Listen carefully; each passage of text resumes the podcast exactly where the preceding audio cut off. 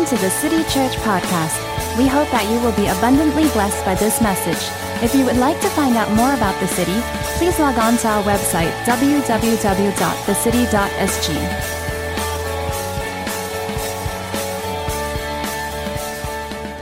In the, in the fourth century, the Roman Emperor uh, Constantine uh, made a radical decision.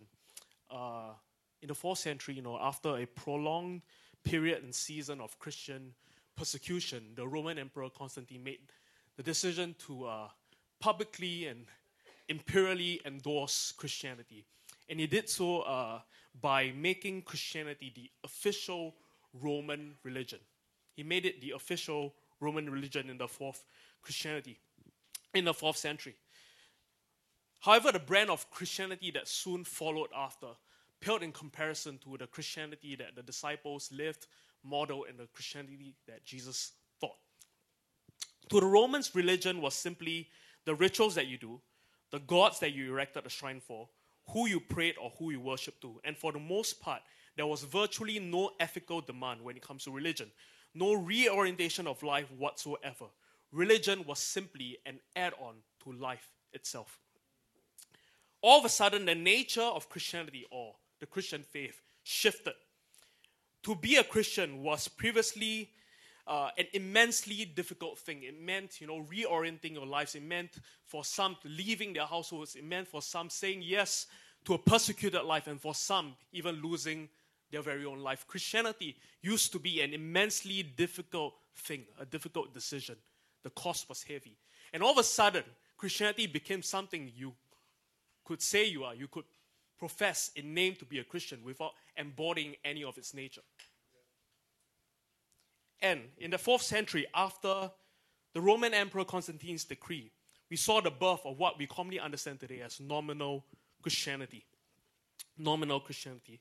And what that is, is in, in a nutshell, is that you could be a Christian by name, but be without its nature a status symbol rather than submission to the ways of God.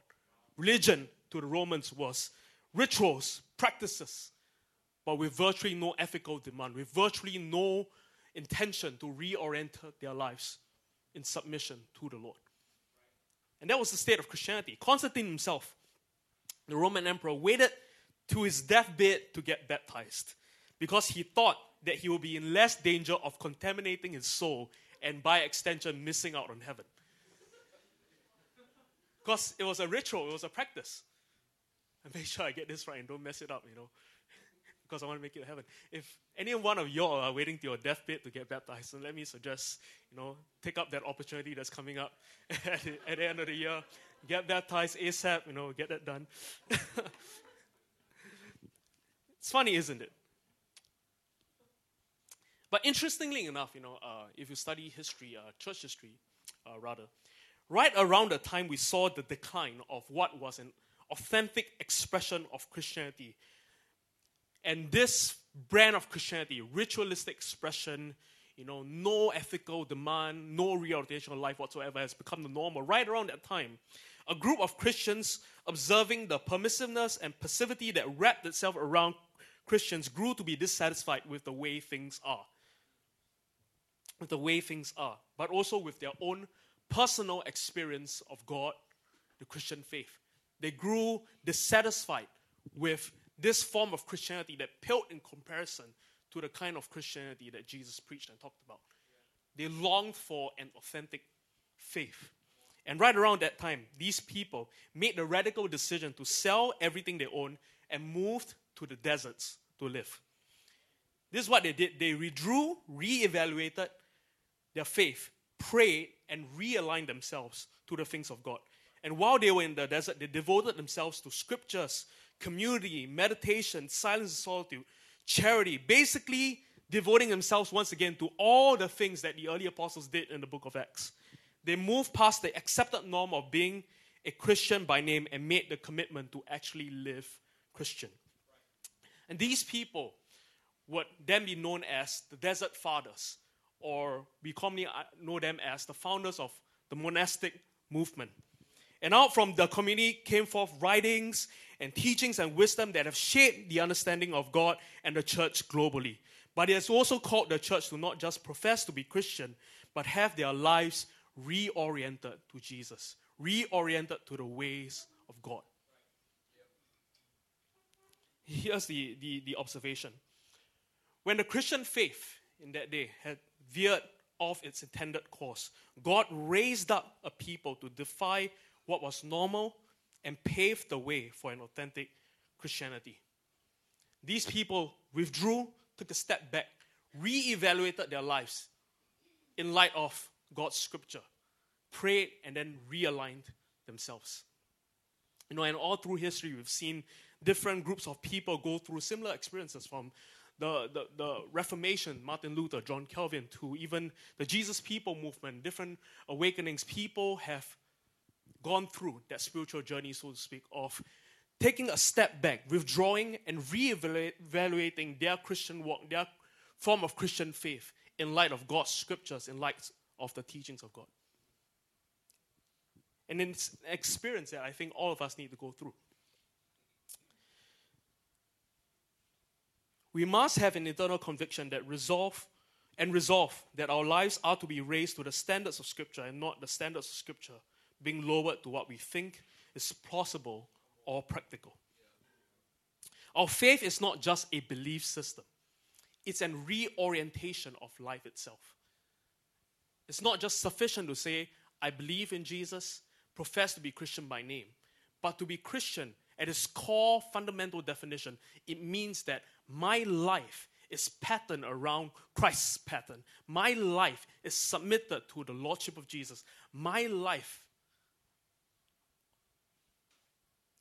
ought to be conformed to the way Jesus lived his life. It's a reorientation of life itself. Dallas Willard say, said this We don't believe something by merely saying we believe it, or even when we believe that we believe it. We believe something when we act as if it were true. Your Christian faith is not fully lived out until you actually endeavor to live Christian. Not just in profession, not just in belief, but in action. Am I making sense? Here's where, where I'd like to take us to today. You know, the, the end of year is typically a, a, time of reflection, isn't it not? Yeah, you know, we do our times of reflection, and then you know, towards the end of the year, we make some resolutions. Next year, I'm going to be a better person gonna lose some weight, you know, gonna pick up a sport, this kind of thing, you know, and that's that's what the end of the year typically looks like. You know, we have, um, you know, in a few weeks' time, Facebook will give you a, a lovely little report on how uh, committed you are to their little platform and how well you have done. You know, how many people you have liked and all that kind of good stuff. You know, um, I'm sure Grab will send you a little report of how, uh, you know, supportive you are of their yeah, company and uh, different things, you know. Uh, how many of you have, uh, have an iPhone? Yes? Yeah, God's people? Yes? Okay. Uh, yeah, we'll move on. But how many of you have that little social media, that little usage report? Yeah, it shows you how long you've been on different apps and stuff. You know, it's a great time of reflection and and and, and uh, introspection, really. You know, um, towards the end of the year, you know, I I'm really introspective by by nature. You know, one of the things that I do that I don't know whether it relate to is you know, I would go home at the end of the day and I'll actually rethink and replay all the conversations I had during the day. And in my head, I'm like, Aya, why I say this? You know, Aya, you know, I should have said that. Could have sounded smarter. Aya, why I, why I say that? The person offended, you know. And I do this like little introspection thing every day. And I have to really, really, uh, you know, tell myself to not do it. But I think, you know, a healthy measure of introspection is healthy. You know, I think it's essential to Christian formation. I believe it's essential to being formed inwardly. And this is what I want to do today. I want to take us to a moment, a point of introspection where we really, really take our lives and put it in light of God's scripture, of the things of God, of the ways of God, and really, really, you know, take a moment to reevaluate, pray, and to realign, just as the desert fathers did, just as like the saints of old did, just as many church fathers have done before us.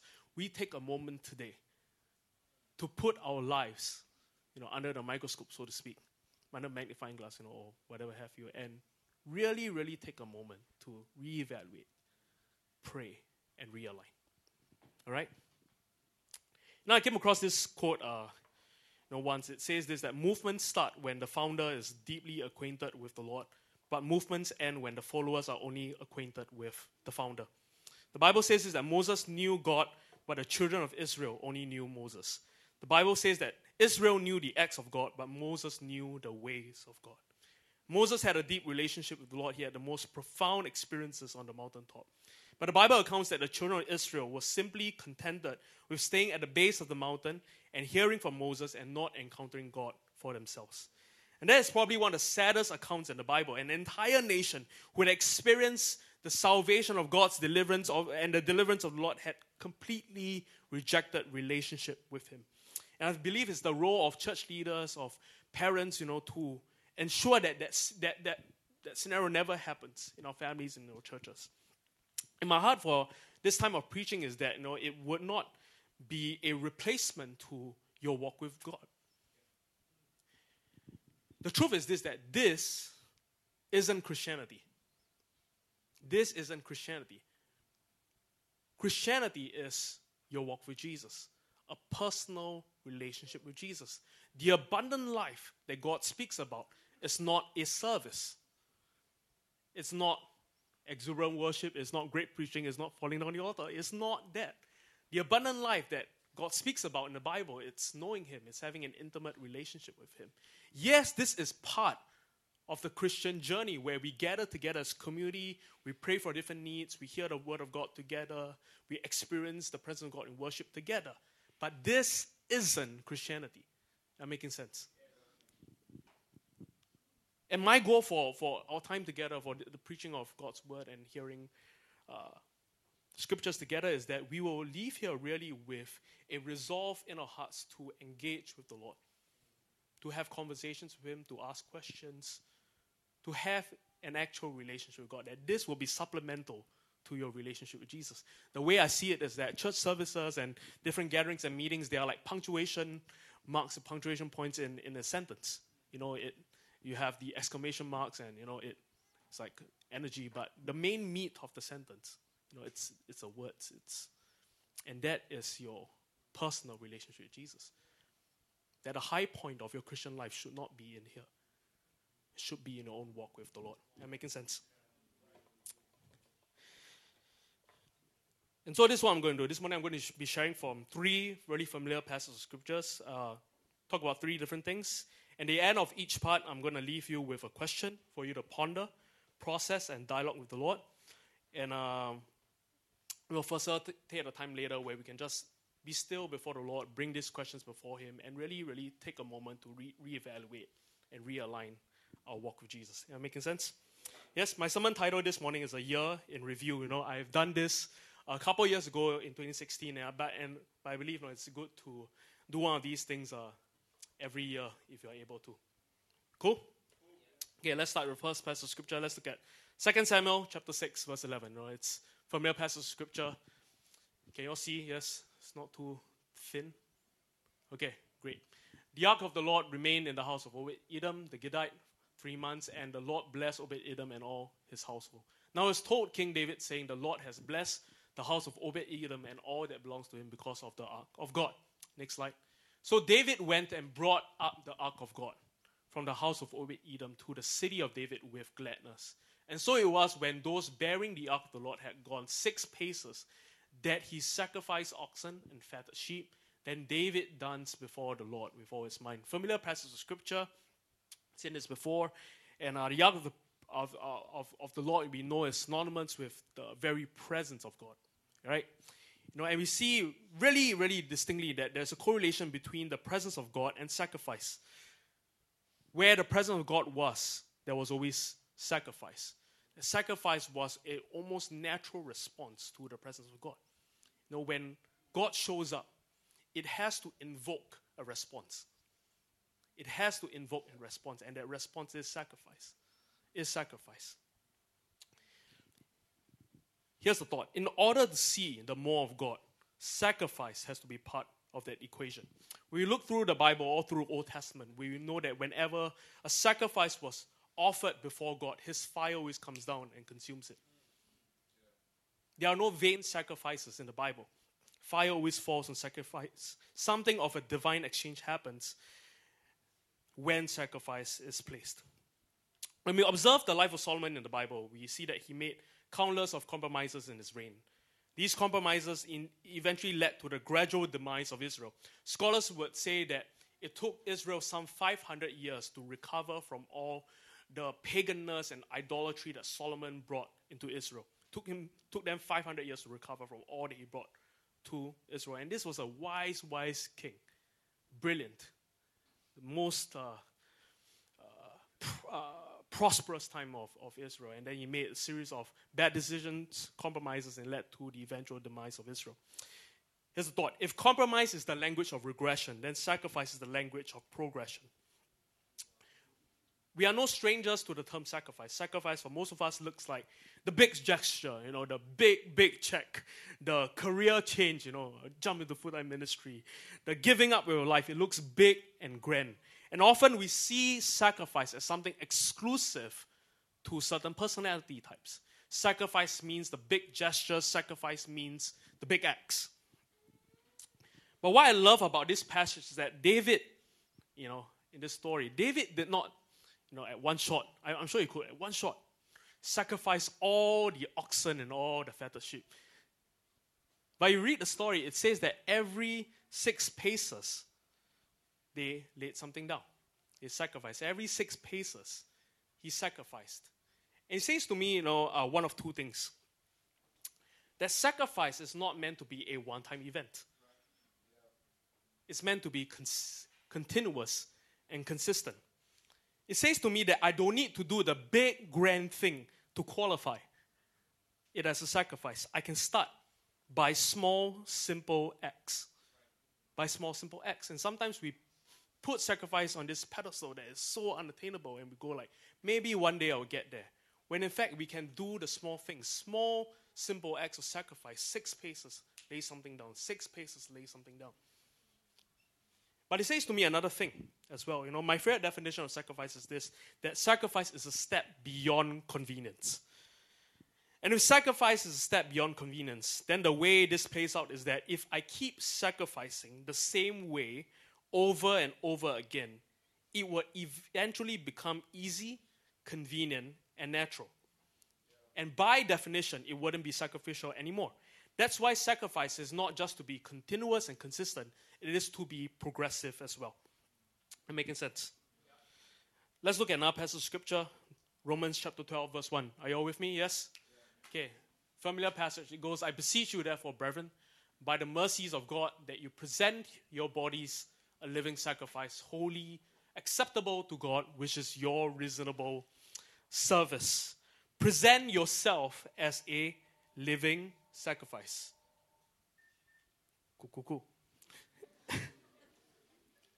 Present yourself as a living sacrifice. Present yourself as a living sacrifice. You know, I don't know how many of you have looked at this. I'm sure all of you have upon this passage at some point. Yes, all of y'all. But what does it actually mean to be a living sacrifice? Do we actually take the scripture of God, you know, the words of God, and actually go like, what does it mean to my life? How is this relevant to the way I live life? How do I actually engage with this teaching, with this truth? What does it mean to be a living sacrifice? And it's also almost an oxymoron because, you know, in that day, no sacrifice would willingly go and present themselves. Do they? No. The fatted sheep and the oxen don't go like, okay, now it's my time to have my head chopped off, you know. They they don't present themselves as living sacrifices. Most of the time they don't. I don't know. Maybe we have like very enlightened and very obedient sheep. But anyway. Paul is exhorting us to be living sacrifices. And I think there are two ways to view this verse. Number one way is that you yourself are the sacrifice. I think that's why the people in the upper room in the day, uh, that's what the people in the upper room, the day of Acts were. You know, they were living sacrifices before the Lord, and the fire of God came and came upon them. They presented themselves as sacrifice upon the altar.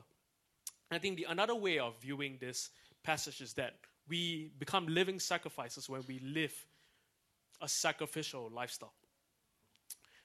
A sacrificial lifestyle. Now, again, sacrifice may seem big, mysterious, but it could be as simple as making time for things that are most important, taking steps of faith to use our gifts for the sake of others, and more often than not, doing what doesn't come naturally to us. And in this conversation, we typically go, you know, I have done so much in the past already. You know, I was a youth, I did all sorts of youth things, and you know, I paid my dues time after time. And I've done it already. Or, you know, when we look at sacrifice, we think, you know, how big a check you know, should I write? You know, maybe I should just do it now. But I want us to think of sacrifice or life sacrifice in light of our interaction with other people, in light of an actual conscious lifestyle decision. Am making sense? An easier question for us to ask, and maybe something you can relate to, is this When was the last time you allowed yourself to be inconvenienced for the sake of others? When was the last time you allowed yourself to be inconvenienced for the sake of others? Sacrifice is a step beyond convenience. And a sacrificial lifestyle is a life that is willing to be inconvenienced, willing to go the extra mile for the sake of others. Am making sense? You know, remember the account of uh, Jesus flipping tables uh, in the temple, you know, before they flip bottles, uh, Jesus flipped tables. And uh, he began, you know, to exact his wrath on men who were in the temple courts. And the Bible says that they were uh, doing different things. They were selling livestock, they were money changing. And Jesus was so mad that he actually made a whip and drove them out of the temple grounds. So Jesus was really, really upset, you know. And you know, I, have often looked at this passage and like, well, maybe Jesus had an off day. You know, usually he's a pretty chill and happy guy, but maybe Jesus had an off day. but I, I, think the reason, uh, this is my personal belief, I think the reason why Jesus was so upset with these men was because they came into a temple not with an offering, but with an agenda to benefit and gain. To benefit and gain. And the temple was this it was the house of God. It was always centered around sacrifice. Like everything about the temple was built around sacrifice, from the architecture to the way things were laid out, to the very activity that occurred in the temple. It was always about sacrifice, it was always about bringing something before God. But then this men, they came in and they turned it around, and it became all about personal gain, benefit. And then Jesus came in and drove them out. Now, I think this is really uh, symbolic and it, it, it speaks to the modern church today. Now, this is the modern temple of God. And we are coming in. And my question for us is that do we come in primarily with an agenda to benefit or gain? Pure as it may, may be.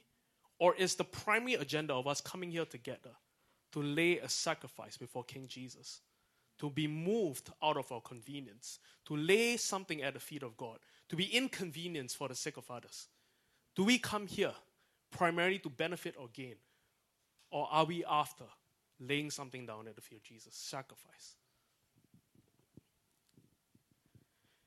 You know, I, I, I think about um, this story which I share often. Um, for Mozambican man, you know, this was a man who uh, hated the church, who wanted to do nothing with it, uh, and constantly um, uh, was persecuting uh, Christians. And one day, you know, he encounters the goodness of God and gets saved.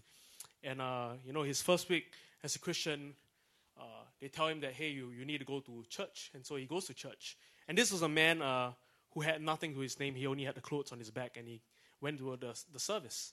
And uh, he sat there. And um, they do what you know, we typically do. They have a time of worship. And they pass an offering bucket around. And the bucket passed different people. And some dropped and stuff, some wouldn't. And uh, it, it got to him, and this man you know, looked at the bucket and he had nothing left for. He had no money whatsoever. He only had the clothes on his back, a shirt, a pair of uh, pants. And he looks at the bucket and he begins to pull out every single one of his buttons on the shirt and drops it in the bucket. You know, the, the buttons, they, they, they don't cost much, and I don't think they can add it to the building fund. But I think the beauty of it is that once you've experienced the goodness of God, once you have experienced God, sacrifice, giving, is a natural thing. It's a natural thing.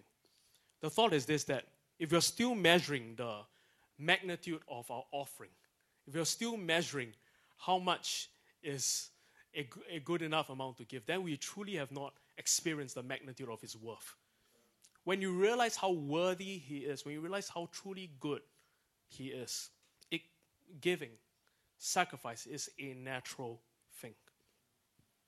And so, my first question for us, after that long spiel, is this Do I live a life of convenience or do I sacrifice? Do I live a life of convenience or do I sacrifice? Are you still with me? Okay, let's look at another passage of scripture, Second Chronicles. Uh, you don't have to take the questions down, I'll have them all up for you later, because I'm nice that way. But let's look at Second Chronicles 14.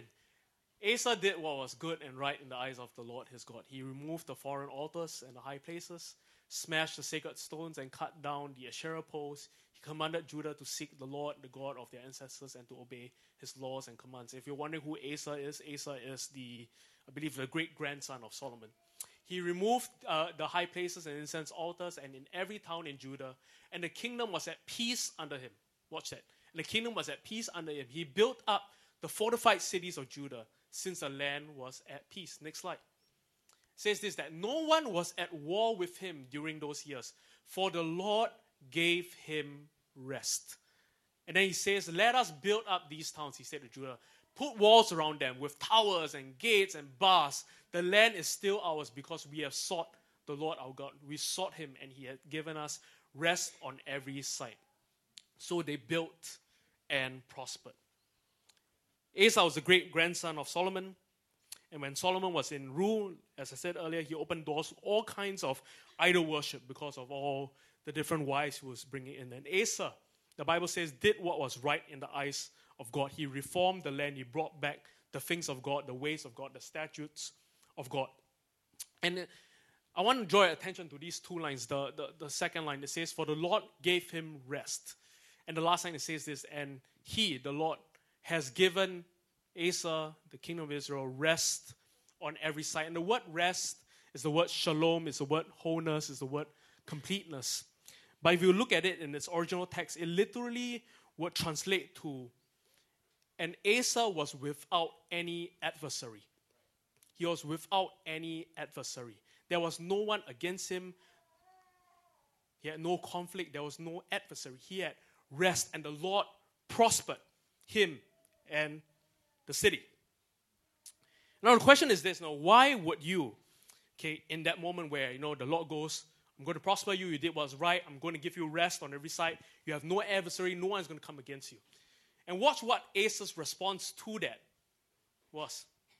After hearing all of that, after recognizing that the Lord was with him, that he was going to prosper him, that he was going to give him peace, Asa then fortified the cities. He built up walls, he uh, built up towers, he built up gates and bars. The land is still ours, but because we have sought the Lord, he did all these things, he did all these structural things.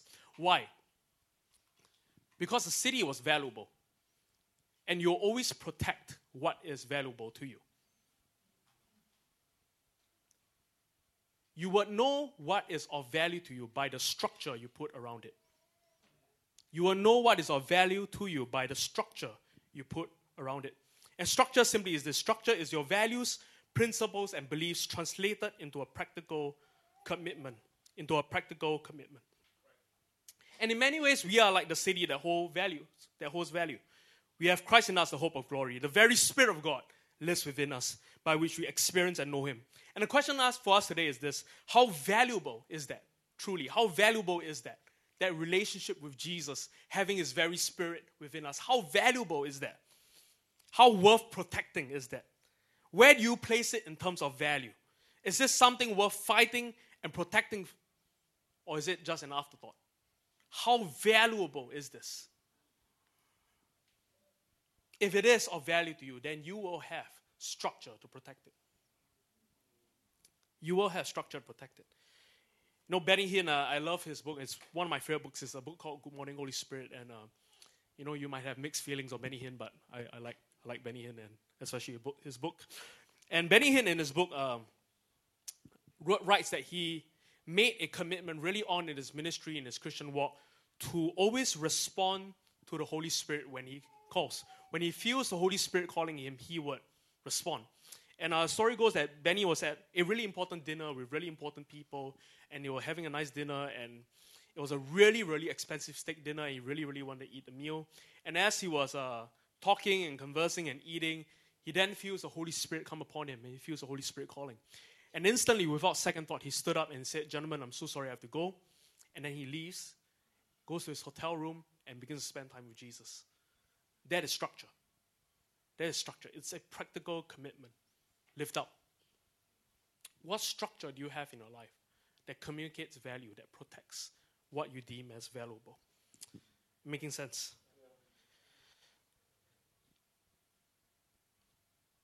You know, if you're in a marriage or relationship, you do certain things or you put certain things in place because you value the relationship, but also because you communicate value. And the thing about structures, the thing about disciplines, might be a better word, is that, you know, if it's done rightly, um, we never view it as a requirement. We view it as a natural expression of enjoyment. Because I enjoy you, then I want to do certain things, commit myself to certain structures, disciplines, because I want to protect that which I enjoy. And then this no longer becomes a requirement, it's a joy. Am making sense? We don't do structures or disciplines to merit God's love or appreciation. We do it because we value this relationship and we want to protect it. Disciplines are not done for the sake of the appeasement of God. It is done in response to the value we place on God and our relationship. Discipline then takes a different spin, doesn't it? It is no longer a requirement, but a means, and not a means of appeasement, but a joy. If disciplines and structure comes hard to you, by that, you know, it could mean reading your Bible and committing to coming to church and committing in community. If these things come hard to you, take a step back and reconsider whether you're truly enjoying God. Here's the simple truth it is intimacy that fuels disciplines, and not discipline that fuels intimacy. I'm making sense. The next question is this Do I have structure that communicates my value for God? Do I have structure in my life that communicates my value for God? Are there practical commitments that I've given myself to that communicates my value for Jesus, that protects this relationship? Is this something that I truly deem valuable? Okay, now the last uh, story I'm going to take you to, and we're going to bring it to a close. It's on the First Samuel chapter 15. Another familiar passage of scripture. And Samuel, the prophet, said to Saul, I'm the one the Lord sent to anoint you king over his people Israel. So listen now to the message from the Lord. This is what the Lord Almighty says I will punish the Amalekites for what they did to Israel when they waylaid them as they came out from Egypt. Now go, attack the Amalekites, and totally destroy all that belongs to them. Do not spare them. Put to death men and women, children and infants, cattle, sheep, camels, and donkeys. Next slide. When Samuel reached him, Saul said, The Lord bless you. I've carried out the laws, the Lord's instruction. But Samuel said, What then is this bleating of sheep in my ears? What is this sowing, lowing of cattle that I hear? Saul answered, The soldiers brought them from the Amalekites. They spared the rest, the best of the sheep and cattle to sacrifice to the Lord your God. But we totally destroyed the rest. At this point, you know, we realized real quickly that Saul did not obey God's instructions. God said to clear out, wipe out everything, but he kept some for himself. He kept some, and with the thought of maybe I can just offer this as sacrifice. Now it says this uh, in the next, uh, yeah, right here. The soldiers took sheep and cattle from the plunder, the best of what was devoted to God, in order to sacrifice them to the Lord your God at Gilgal. But Samuel replied, Does the Lord delight in burnt offerings and sacrifice as much as in obeying the Lord. To obey is better than sacrifice, and to heed is better than the fat of rams. Familiar passage of scripture, we've all heard this verse before. Obedience is far greater than sacrifice. Here's the mistake that we often fall into. We are mistaken when we think that extreme acts of sacrifice can, can compensate for small disobediences. I'll say that again. We're mistaken when we think that extreme acts of sacrifice can compensate for small disobediences. There is no substitute to obeying God. And the indictment against Saul was that he presumed that he could sacrifice enough to compensate for his disobedience. Well meaning as the sacrifice was, he said, I'm going to give it to you, God. Well meaning as it was, it could not compensate for his disobedience. Matthew 23 23, and Jesus rebukes the Pharisees. He says this Woe to you, teachers of the law and Pharisees, you hypocrites! You give a tenth of your spice, mint, dill, and cumin, but you have neglected the more important matters of the law justice, mercy, and faithfulness. You should have practiced the latter without neglecting the former. Is Jesus rebuking the Pharisees. You've done what you ought to do, but you have neglected the weightier matters of the law. And often when I read passages like, like this, you know, Jesus, you know, spanking the Pharisees, I go, hey, that's not me. You know, eh, whenever I read the Bible stories, like I'm always David, never Goliath. You know, I'm always Daniel, never Nebuchadnezzar. I'm always the good guy, you know. I don't know how many of you read the Bible that way. It's like, oh, I relate to the story of like the good boy's struggle and the eventual victory. I'm never the bad boy. But know, when I read this story, you know, it, it, it, it hits me that this is so relevant in our lives, isn't it? You know, we could be sitting here faithful in Sunday attendance, tithing, serving diligently, doing all the right things. We feed the poor, we're nice and polite. We do all the great acts of sacrifice, but we might entertain a little habitual sin in our life. And the mistake we fall into is that we think by means of all these Christian activity, all these sacrifices, all these of doing the right things, that this could compensate for that habitual sin. Disobedience is disobedience. And sacrifice will not make up for it. That making sense? I think before the year ends, we have to deal with the literal elephant in the room. Are you sinning? Have you willingly violated aspects of God's laws and commands? If you are doing so, you have to stop now. It is not to be delayed or eventually weaned off. No, the consequences are far too great for this to be trifled with. We as a church have never advocated for the fear-based preaching of the gospel. We, we never, you know, in our services go like, hey, you better turn or burn, you know, or we, we've, we've never, you know, taken the, the, the, the eternal consequence of hell, you know. Weighty, weighty subject. We never gone like, hey, you know, you better do things this way. And we've never used it as a means to coerce people to coming to Christianity, and we never will. You know, we read in the, in the Bible that Jesus never used it as a means to preach the gospel, to uh, call people into his kingdom. He always did so with love and acceptance. But if you read in the Gospels, you realize that Jesus was completely unapologetic of reminding the Pharisees about hell, of the churchgoers, of the people who were in the temple, of the people were familiar with God's laws, statutes, and commands, of the people who knew what the right thing was to do. He was unapologetic about reminding them of an eternal consequence. And I will do the same for us that don't just think that by sitting here and doing all the right Christian things that if you entertain a little habitual sin, you entertain sin in life, that you would be without consequence. More sacrifice does not mitigate disobedience. Am making sense? You know, we know of people who, you know, uh, I'm sure most of you know, but I, have a friend recently that uh, uh, passed on uh, this year, and uh, he uh, would go to church. He was a Christian, but you know, I knew him fairly well. I knew that he wasn't living a Christian life. I knew that he was entertaining all sorts of stuff. And I think the, the question of the hour is this: you know, is is he really Christian? You know, uh, he professed to be Christian by name, but he lived completely unchristian. And so, what was he? Can he truly be a Christian? And I think the even bigger question, and this is a theological question, is that can a person be once saved, always saved? That just because he did the salvation thing here, he said the right prayer, that he is set it's like ultimately it's, it's okay that he he can do all sorts of funny thing in the middle and it's fine it'll be without consequence you know and to be honest you know, I think that's a theological question that I'm not at the liberty to expound in this manner and I still haven't don't really have a conclusion but I think a couple of takeaways is this you know that one Christianity was never meant to be a one-time transactional event it was always to be a lifestyle Jesus never calls us to a one time transactional event. He calls us to a life reoriented to His ways, His purposes. Dallas Willard said this that what is it that we look upon our salvation as a moment that began our religious life instead of the daily life we receive from God? Salvation is not just a moment, it's the daily life we receive from God. And my next thought is this why chance it? Why trifle with something that bears with it so great an eternal consequence? It's time that we live with eternity as our cornerstone for all logic and reasoning. It's time that we live conscious of eternal reward and eternal consequence. Your decisions in life will always be framed by what you deem as a reward or consequence. You make your life decisions that way. I do this because I perceive I'll get a reward from him, or I avoid doing this because I perceive a certain consequence. And there's no greater reward than heaven, than experiencing Jesus for all eternity.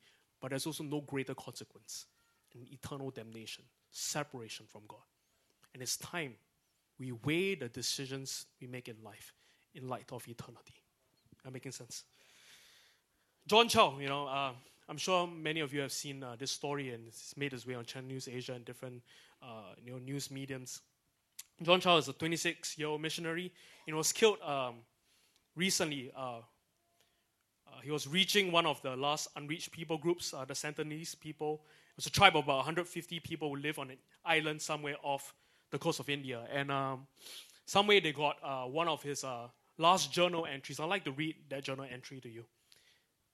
You know, on, a, on November 16, before his second attempt and final visit to the people, John penned a letter to his parents asking them not to be angry at the Sentinelese or God if he were to die. He advised them to live their life in obedience and that he will see them again when they pass through the veil.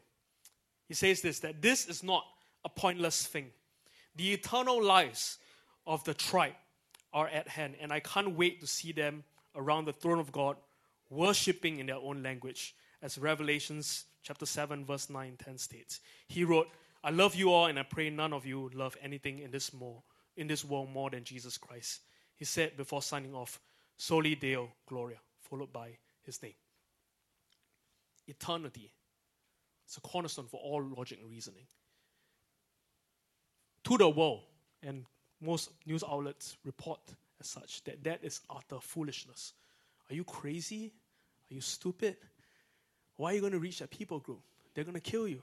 Are you insane?